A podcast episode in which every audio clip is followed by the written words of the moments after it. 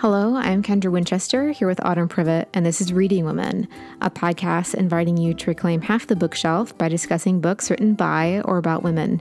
And today we're talking to Maaza Mengiste about her book, The Shadow King, which is out now from W.W. Norton.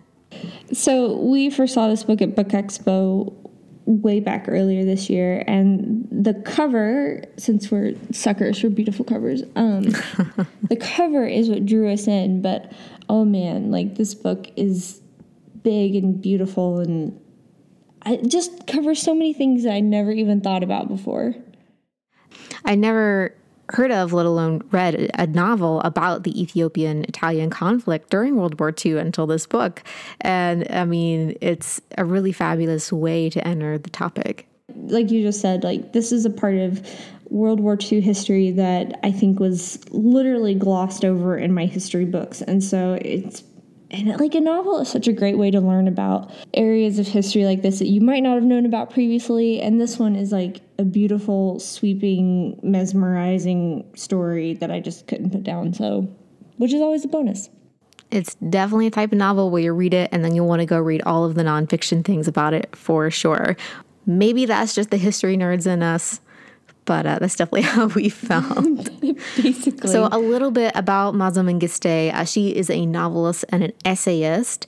And so, her debut novel was Beneath the Lion's Gaze, which looks at a different part of Ethiopian history. And she says in our interview that The Shadow King is a sort of prequel of Beneath the Lion's Gaze, which I didn't know until she said it. So that's amazing. So Beneath the Lion's Gaze was selected by The Guardian as one of the 10 best contemporary African books and named one of the best books of 2010 by the Christian Science Monitor, Boston Globe, and other publications. And she's a Fulbright scholar, which we talk about, and she's been published in all of the places and just generally a very prolific writer. And The Shadow King has recently been optioned for film, so she has all the things going on. So, without further ado, here is our conversation with Maaza Mengiste about The Shadow King.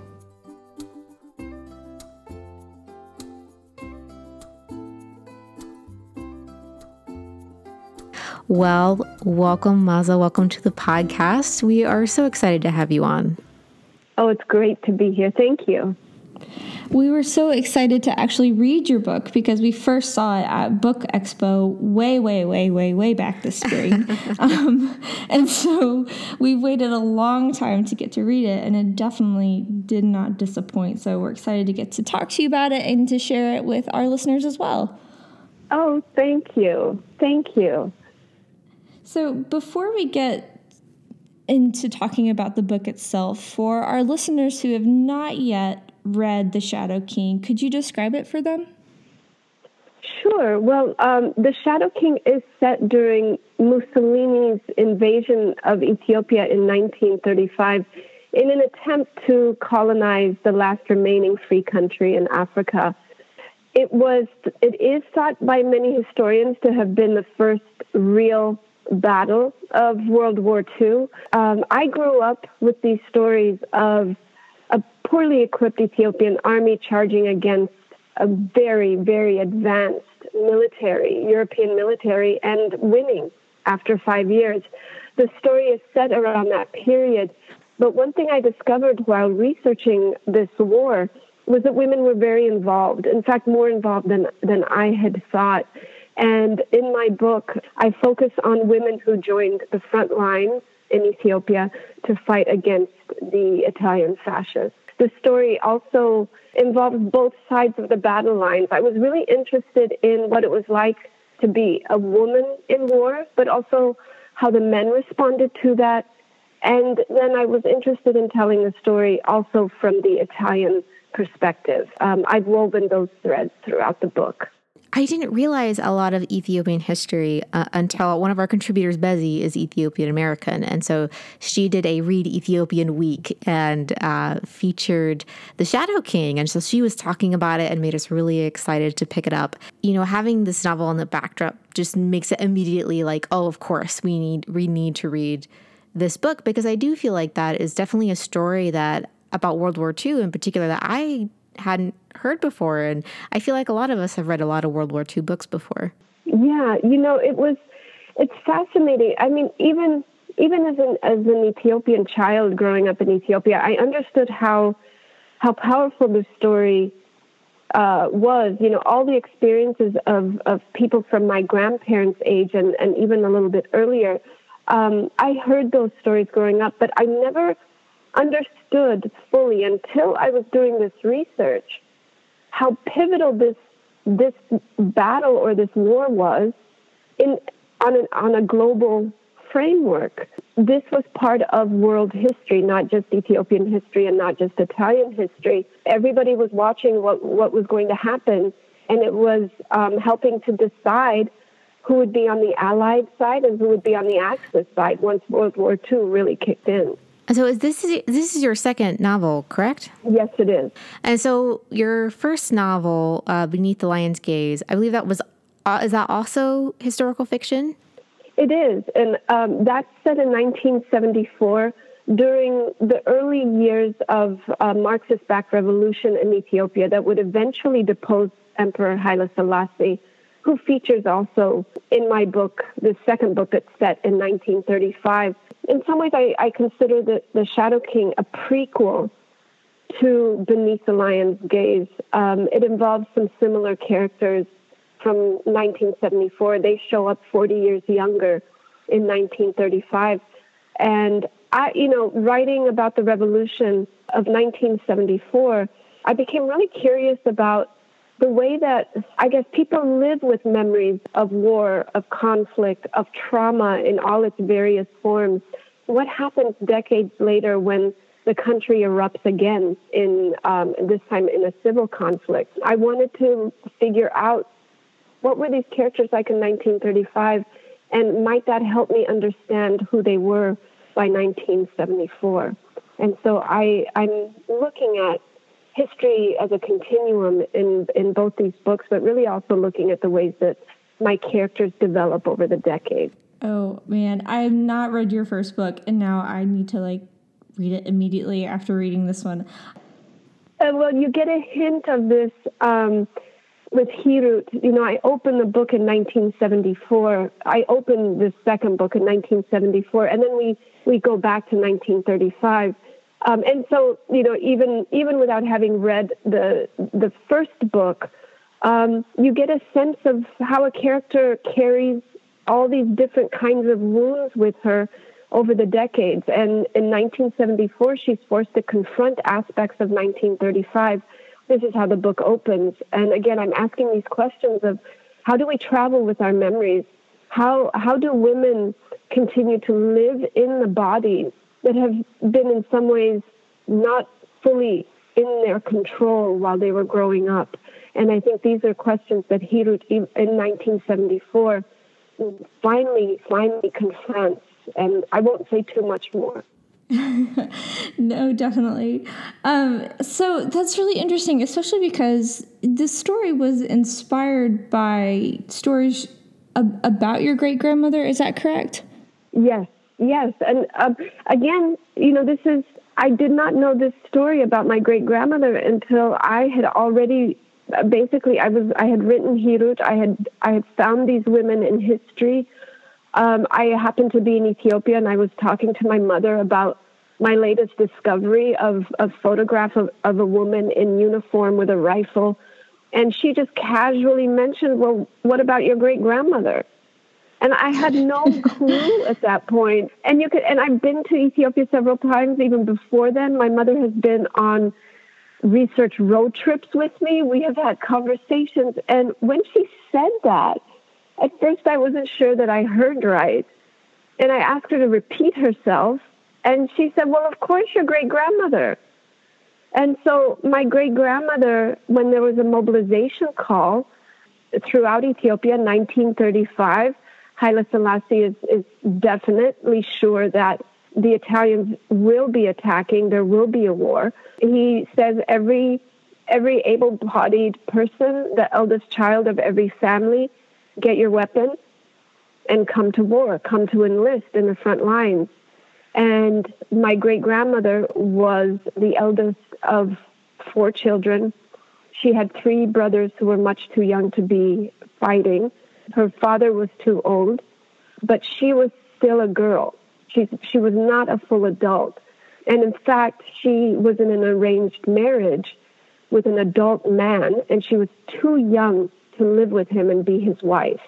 So she was young. Her father wanted to give his old rifle to her husband so that the husband could go and represent the family. And she said no. First, she didn't like the guy. Um, she would eventually leave him and marry somebody else. But she said, He's not getting my gun. That's mine. The call was for the eldest person in the family. I'm going to go and represent the family. Her husband or her father refused. So she took him to court and, in front of the village judges, pled her case she won and took the gun and went to the front line. And I did not know this story until not very long ago. And we'll be back with more of this episode of Reading Women after a word from our sponsor. The sponsor of this episode of Reading Women is us, Reading Women, especially our Etsy store. Yes, so we are super excited to announce that we have some brand new merchandise. We have new and improved tote bags. So if you were lucky enough to snag one from the last time we had tote bags, these are completely different, completely different style, completely different everything, much sturdier. You can fit a lot more books in them. That was the goal, so yes.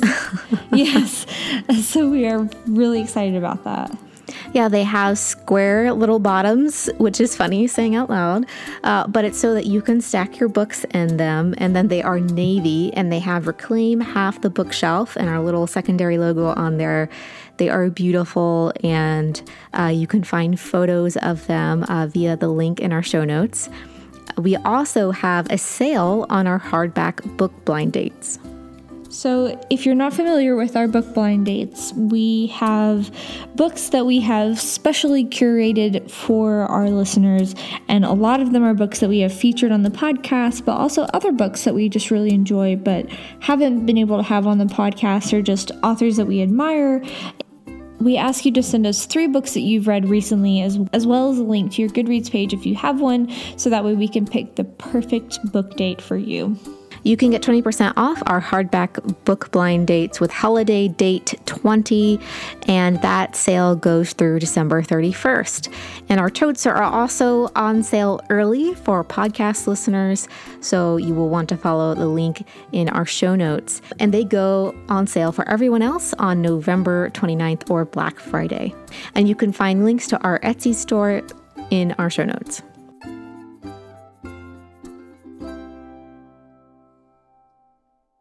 That I mean, that is such an amazing story. I'm surprised your mom could not have mentioned it for so long.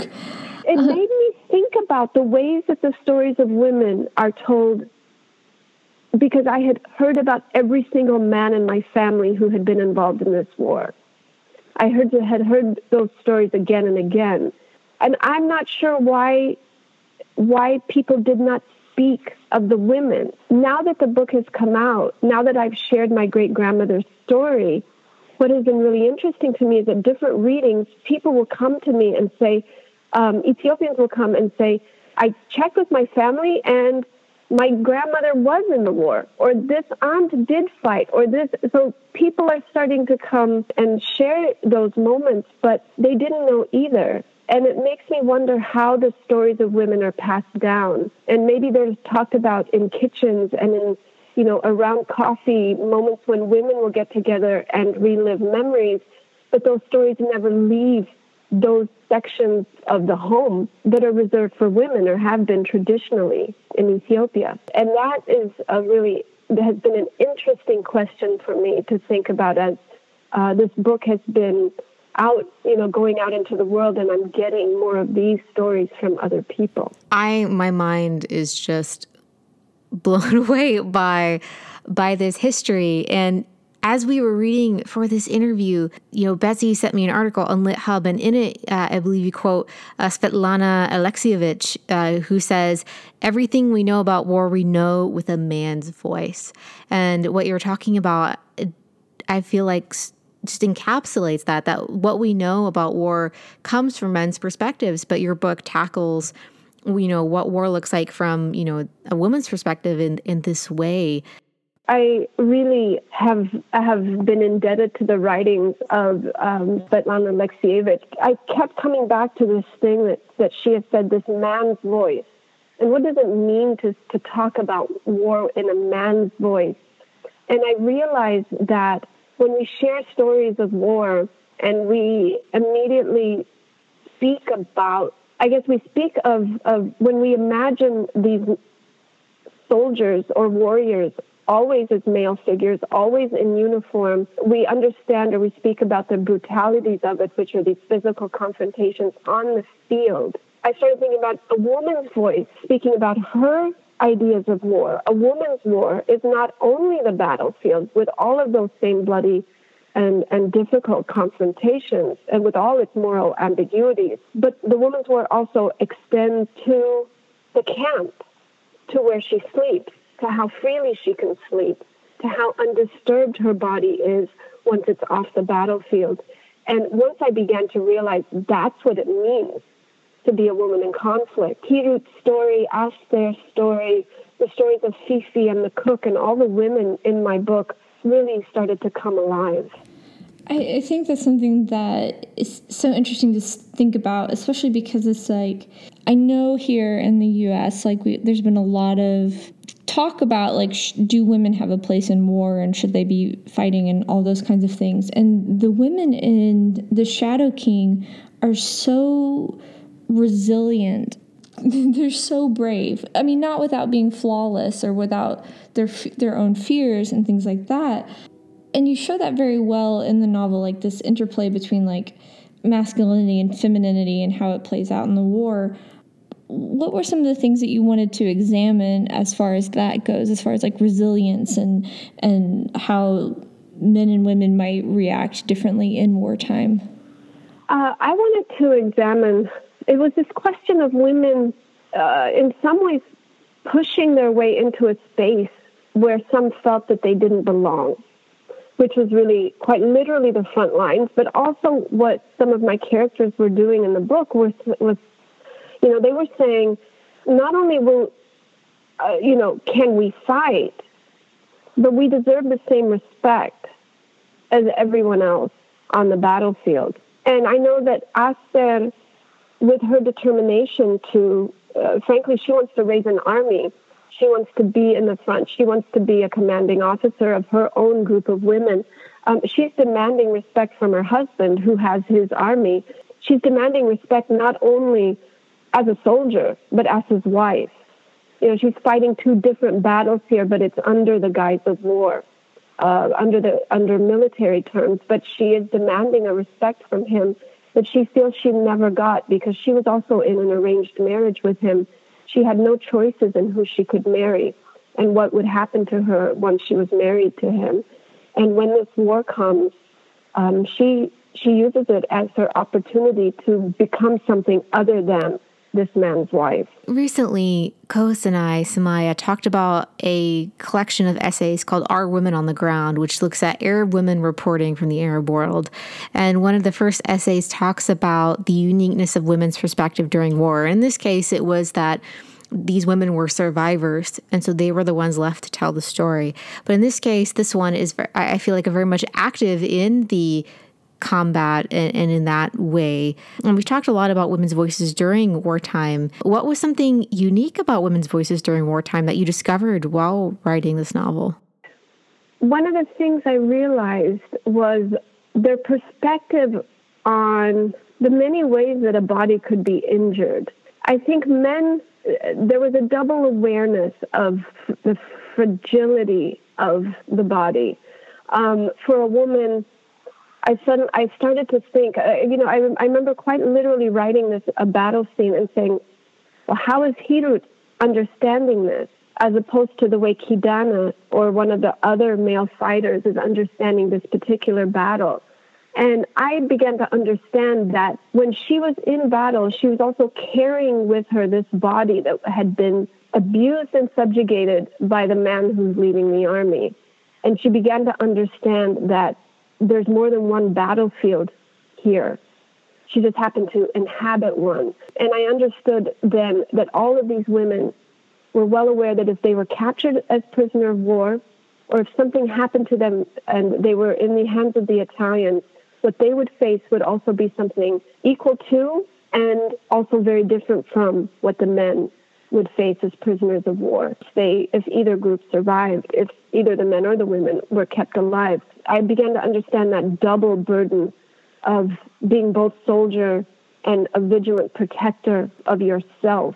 And I think there's one point in the book when um, Hirut is in battle, and that what I don't know what to call it, but th- those two dueling identities um, really crash down on her, and she wonders, "What can I do? Am I a soldier or am I this this girl or this young woman at this moment? Which body am I in?" And at some point, she realizes the only way to stop the pain of being this woman um, that has to go back and deal with another kind of battle in the military in her camp is to maybe really be a soldier and just die in the field. It really it forced uh, this reckoning with me also about how to speak of soldiers and the military and misogyny and war all at once. And we'll be back with more from this episode of Reading Women after a word from our sponsor. The sponsor of this episode of Reading Women is Sidetrak. Sidetrak is an ultra portable USB monitor that attaches to the back of your laptop for a more productive workday, whether you're at home or at the office, in a coffee shop, on the go, wherever you are, Sidetrak is there for you. Uh, anyone who works with two screens knows just how tedious multitasking can be.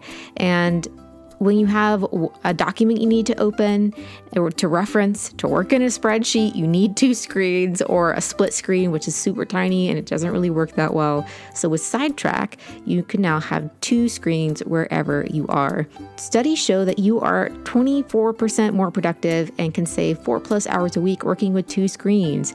Imagine what you can accomplish with all of that extra time.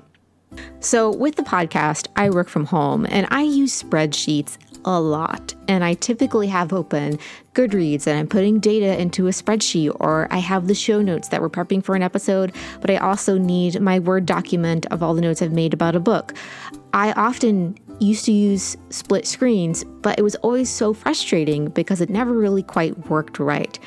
But having Sidetrak has been a game changer for me because now I can be more productive working on the podcast and get things done. And I have really enjoyed having an extra monitor no matter where I am. Sidetrak has given our listeners a special discount. So for 10% off, you can visit sidetrak.com slash discount slash reading women. That's 10% off you go visit sidetrak.com. That's sidetrak, S I D E T R A K, slash discount slash reading women to get 10% off. Now, all of that information will be linked in our show notes. And thanks so much to Sidetrak for sponsoring this episode of Reading Women. Something else too, like so the the title the title of the book is The Shadow King, and as I was reading, I started to pick up on the many different types of shadows that are in the book.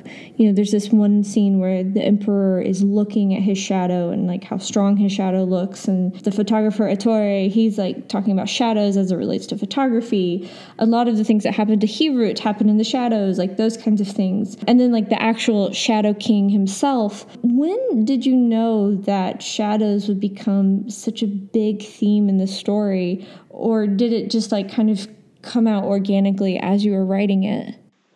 Ah, that's a good question. I realized at some point writing my first book that I was really, even in that book, really starting to think of scenes and moments and characters in terms of shadowing and grayness and light and dark. I was already moving into that way of speaking and, and that meta, those metaphorical, uh, I don't know what to call them, but those, those metaphors.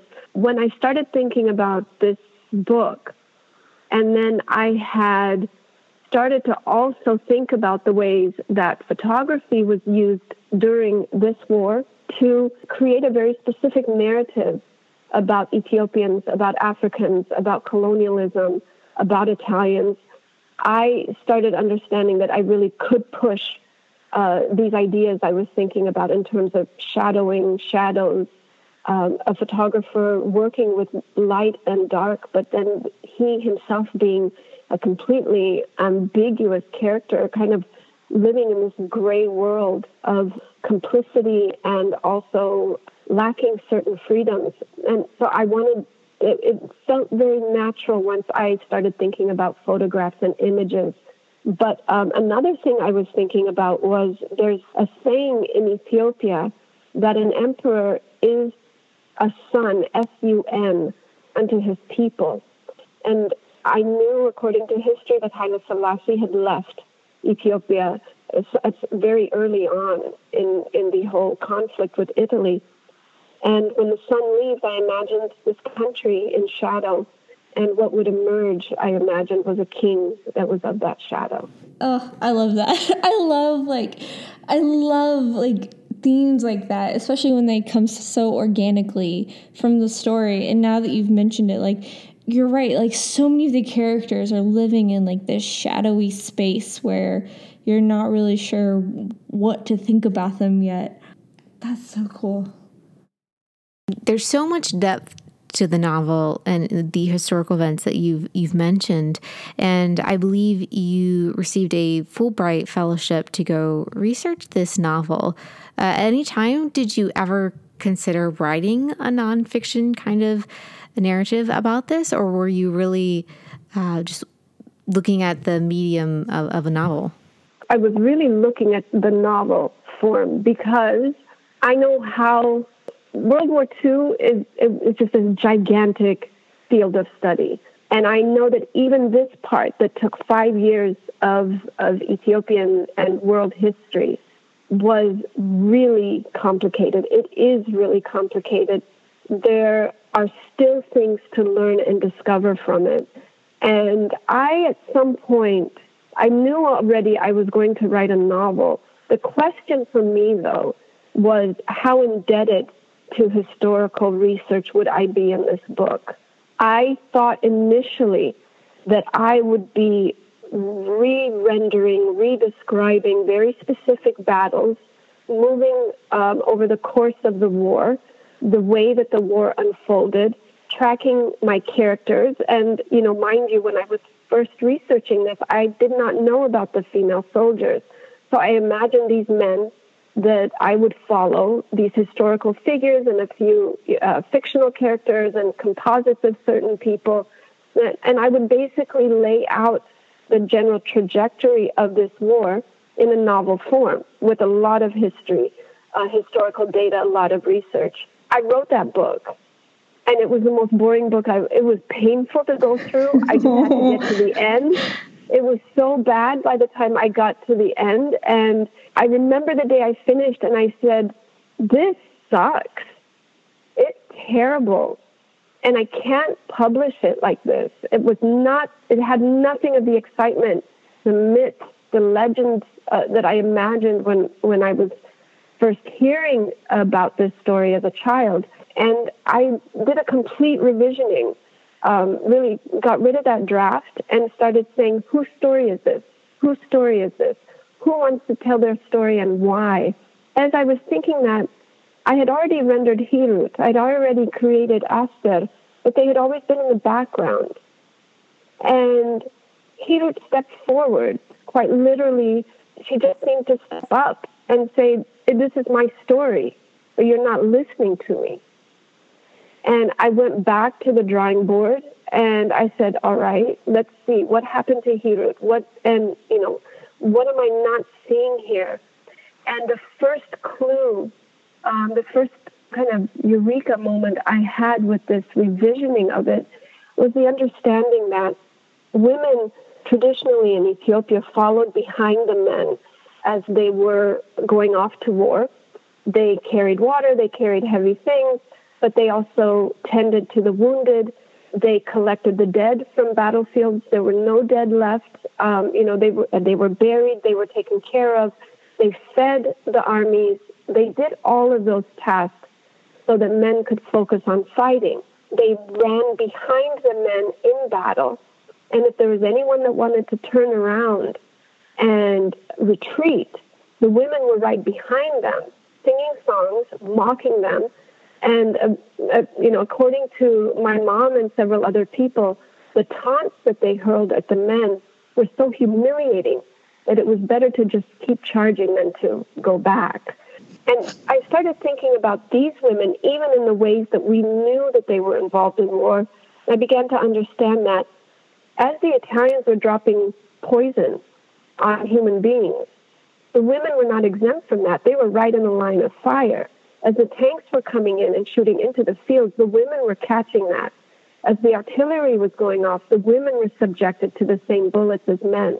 And I understood then, my God, even if they weren't, quote unquote, in the front lines, they were in the war and they were facing the brunt of it. And no one ever really discussed that. And then slowly I started finding threads in soldiers' letters, diaries, photographs that depicted or talked about a woman in war.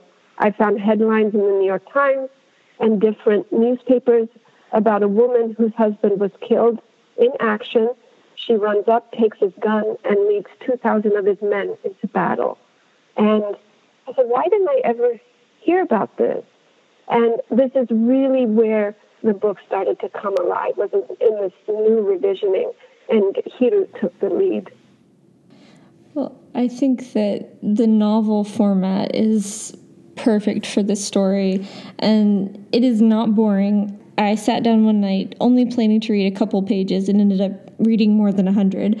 It's like very like I mean I was so drawn in by these characters. You alluded to earlier the way that you kind of wove the different narratives together. It really put it into stark contrast for me, like how tangled together and in conflict these people's lives were you know in, on so many different levels. Um, but i thought it was interesting too that like you also divide it into like three separate books within a book.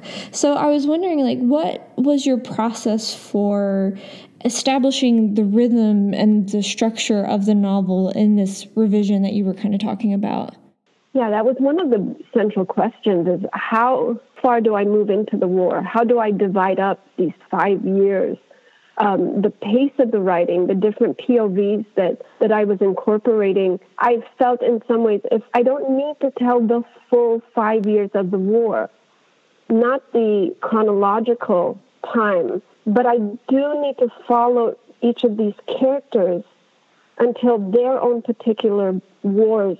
And so I focused on individual I don't want to say timelines, but I focused on, on the individual rhythms, the rhythms of these individual characters, as opposed to rhythms of war and the beats in a war. Um, and I started understanding that each of them, and particularly Hirut, but all of them, there were, there were certain moments of, of their of their lives in those in those years that I was covering uh, that seemed to coincide with each other Like the book begins with, um, I think, waiting. Of course, it's not. This is I opened the book 40 years after the war, and this is Hirut getting ready to meet somebody. But there's much more than it's much more than one person she's waiting for. She's in some ways waiting for certain resolutions to happen in that space. Um, and then there's invasion, and that's just natural. Everybody's getting ready for that. So I had these breaks that seemed very naturally that seemed to fit very naturally into the beats of each of these characters' lives. And I worked with that and divided the book up in those sections. The, the war itself went through certain phases, but I was really interested in the phases of these people. Well, that is just incredible. And I'm just trying to wrap my mind and visualize the structure of this book, and it's so well crafted. So, congratulations on such a well written novel, and I hope all of our listeners go and pick it up. So, before we let you go, we wanted to ask you Are there any Ethiopian or Ethiopian American women writers that our listeners should definitely know about and pick up? Oh, yes, definitely. Nafkote Tamrat. Uh, is a new writer who just published her book uh, recently, Parking Lot Attendants. Incredible.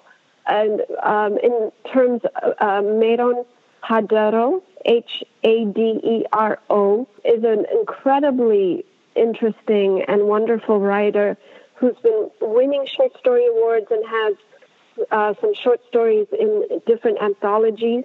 I think she's definitely one to watch, and I and she has a book that will be out.